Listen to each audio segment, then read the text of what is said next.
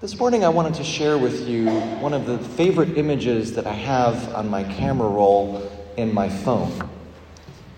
It's a picture of a group of people, people who live in a village. They are all gathered together, young and old alike. Mothers are holding their children, fathers standing next to them. There are disabled people. There are people who have walked from far away simply to be in this place and gathering. And they are smiling and waving, waving at us, a group of people of which I was a part. There's something about this picture that looks almost like one of those classical paintings, like it could be hanging in a museum. The expressions on each face are saying something deep and meaningful. They contain within them joy and sorrow, pain and triumph over small victories in life. It's a picture I took, not because I'm a good photographer, but simply because I happen to have the opportunity to be in the right place at the right time. I was on a pilgrimage with Episcopal Relief and Development, our church's global economic development agency that also responds to disasters around the world. I was with a group of people who were visiting the work that Episcopal Relief and Development does in Ghana, an amazing country that I know many people in our congregation have either visited or are from originally. We had just visited a program that Episcopal Relief and Development sponsors for women's economic empowerment. There is a cooperative which trains women and girls in trades that they are then able to use to make money for themselves. Research shows that families where women are able to earn money are far less likely to suffer from things like poverty, domestic violence, and infant mortality. The women gather to learn skills, to share knowledge, and also to operate a cooperative rice mill, which allows them to take their crops and turn them into more valuable things that they can sell on the market. And they had come out to see us, to visit us, to give us welcome, and then to bid us farewell. For me, that image is seared into my mind because it is an image of the peaceable kingdom, something beautiful a place that God has blessed, a place where people have come together and are able to live together in peace, love, and joy, just for that one moment. It was a long journey to get to that place, however. There were so many other places that we visited on that pilgrimage. We began in northern Ghana, an arid place that's also beautiful in its own right. It's also the place where the very first slaves who were brought to the New World were captured and then led down to the coast.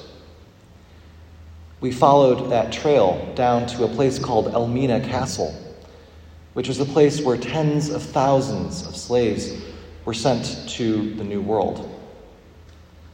The castle has a dungeon where people were kept before transport on ships.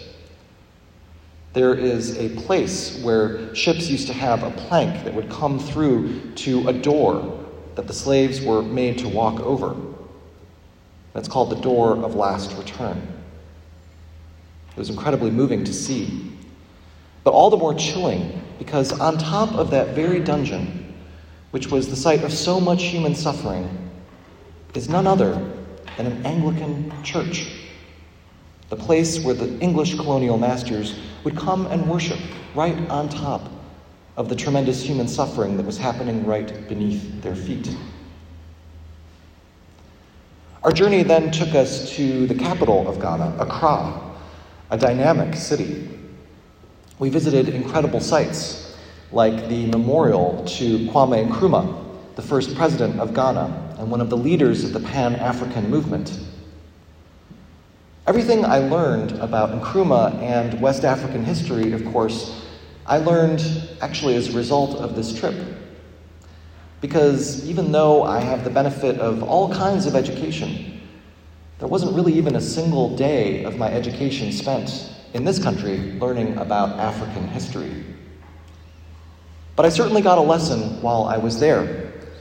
We visited the National Museum of Ghana, which told the story of the country's separation from England.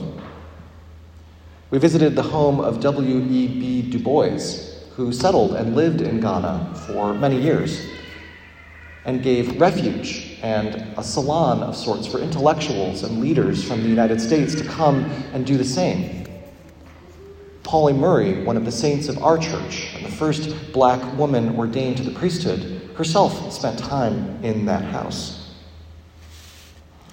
And then, of course, we visited the many projects that Episcopal Relief and Development serves in Ghana. We visited a school for deaf boys, some of whom had been taken out of homes where they were chained to the ground because their parents didn't know what to do with them. We visited the homes of people who used nets, mosquito nets, to keep their children from malaria that had been supplied by Episcopal Relief and Development. We visited programs for children from ages zero to three, because once again, research shows that caring for the youngest among us is the absolute best way to ensure the future of a country.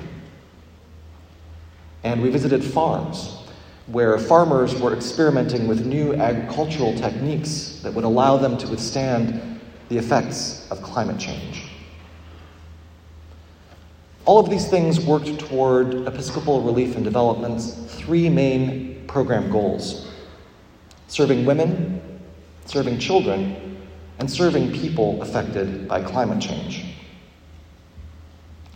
And it was that long journey that brought me to that village, to that one place, with that beautiful image that I still return to today, over and over.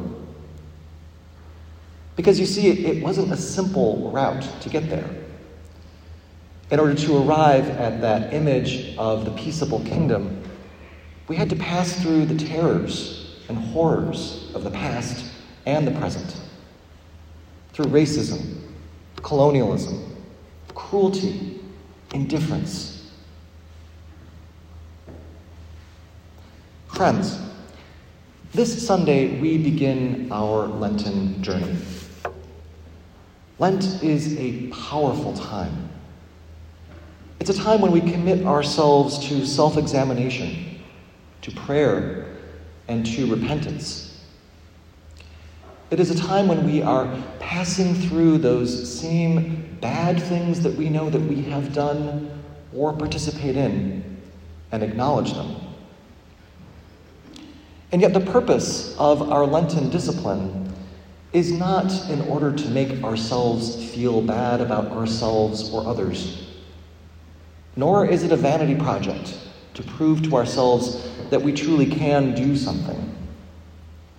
Nor is it, as Father Spencer reminded us in his sermon on Ash Wednesday, a self improvement program.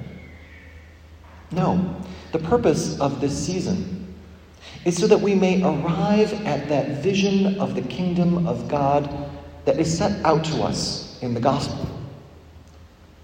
The purpose is to get to that place where we can see those people together, living in harmony and joy, if only just for a moment. When we do, we see Christ resurrected on Easter Day. That is the purpose of this season. Not to make us feel bad but to guide us ever more closely to God.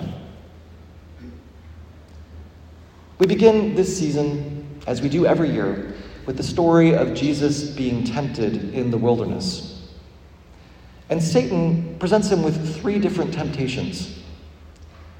To a man who has been fasting, he presents bread, a temptation to give in to Jesus' appetites and passions. To a person devoted to prayer, he presents him an opportunity to prove his spiritual power, appealing to Jesus' pride and vanity. And to a person who is the Messiah, the chosen one of God, He presents all of the kingdoms of the world, appealing to Jesus' desire to have power, fame, and glory. And yet, Jesus, who is the very Son of God, rejects all of these temptations. How much he must have wanted each of those things to have his hunger assuaged, to have his pride puffed up, to have that power that he knows he might have been able to do something good with. And you might note as you are listening to this story that you might want him to be giving in to those temptations too. Because how much easier would our lives be if Jesus had done that as well? If he had given in to these temptations, he'd be proving to us that what God really wants for us is those same things. That we acquire things, that we hold sway and power in the world. That that's the purpose of this life. Because you see, doing those things is much easier than what it is that Jesus actually lives his life out doing. Examining yourself, dedicating yourself to the good, reaching out to all people, being love in the world. It's hard. And yet Jesus resists. And he does it so that we too can resist. We fall into all types of temptations each and every day. And if we think that we don't, then we are deceiving ourselves. Each time we do it, we're expressing a weaker side of who we are. And yet we are human and we fail. That's why we do this exercise each and every year. Because nobody's perfect. God doesn't expect you to be perfect. God doesn't expect me to be perfect. What God does do is holds out the possibility for each of us to turn back, to become better people, and to turn to God Himself. I was thinking about this as I was looking at that picture that I took in Ghana all those years ago. I thought about all the sins that had taken place in that beautiful country. The sins of colonialism and racism are built on those three temptations that Satan presented to Christ. Colonialism was built on the rapacious desire for ever more resources, riches, and wealth. And those who perpetrated it would stop at nothing, not even tremendous human suffering, in order just to get more. It was built on pride the idea that one nation is better than another and can subject another nation to its own whims. And of course, it was built on power. That need to show people that you are bigger and better and more powerful than someone else.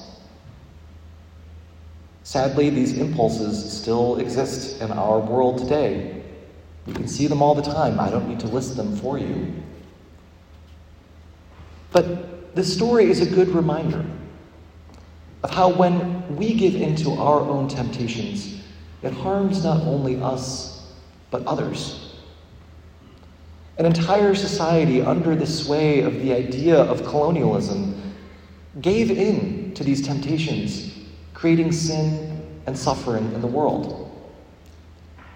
And yet, each of it began with individuals Every time we take a look at ourselves, at our souls, and we look at the ways in which we have been involved in things that are not of God's accord, we are doing something not only for ourselves, but for our neighbor.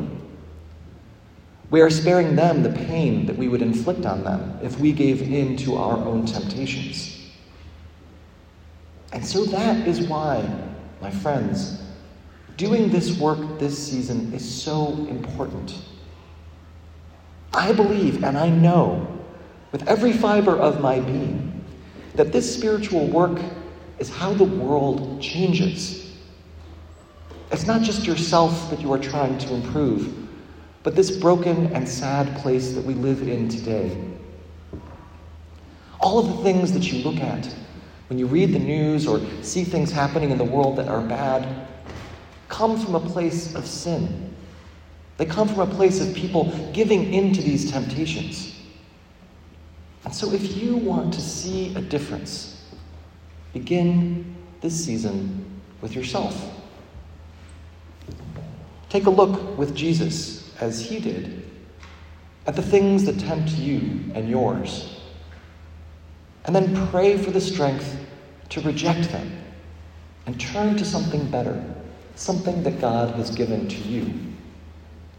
Not as a way to prove to yourself that you are perfect, but rather as a way to prove to yourself that you want something different for yourself, for those you love, and for people you haven't even met.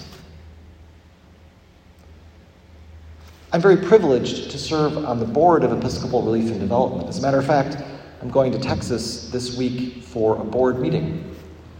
And let me assure you, in those meetings and among the staff, these conversations about racism and colonialism and our church's own participation in these things are happening all the time. That's why Episcopal Relief and Development works with partners on the ground. It's their genius, their energy, their vision that drives what Episcopal Relief and Development does. I saw it in Ghana. I saw it on another pilgrimage I was able to go on to Zambia in 2018. And I see it every time I meet with the staff of Episcopal Relief and Development once a month to lead them in prayer. It's remarkable to be able to participate in such a beautiful thing. The organization itself is a project of undoing the sins of the past to make a better world today. And if you want to learn more, you can go to episcopalrelief.org to learn about the work that Episcopal Relief and Development does around the world. Right now, they are busy supporting relief efforts in Turkey following the horrific earthquake that took place there two weeks ago. But they're active everywhere, and it's worth learning more. But that's just one way in which, on this Episcopal Relief and Development Sunday, we can make a difference. Because acting in the world comes from a place of deep spirit within you. When we get ourselves right with God, when we're honest about the temptations that we face, and then we have the courage to stand up to them, we are making a change in the world.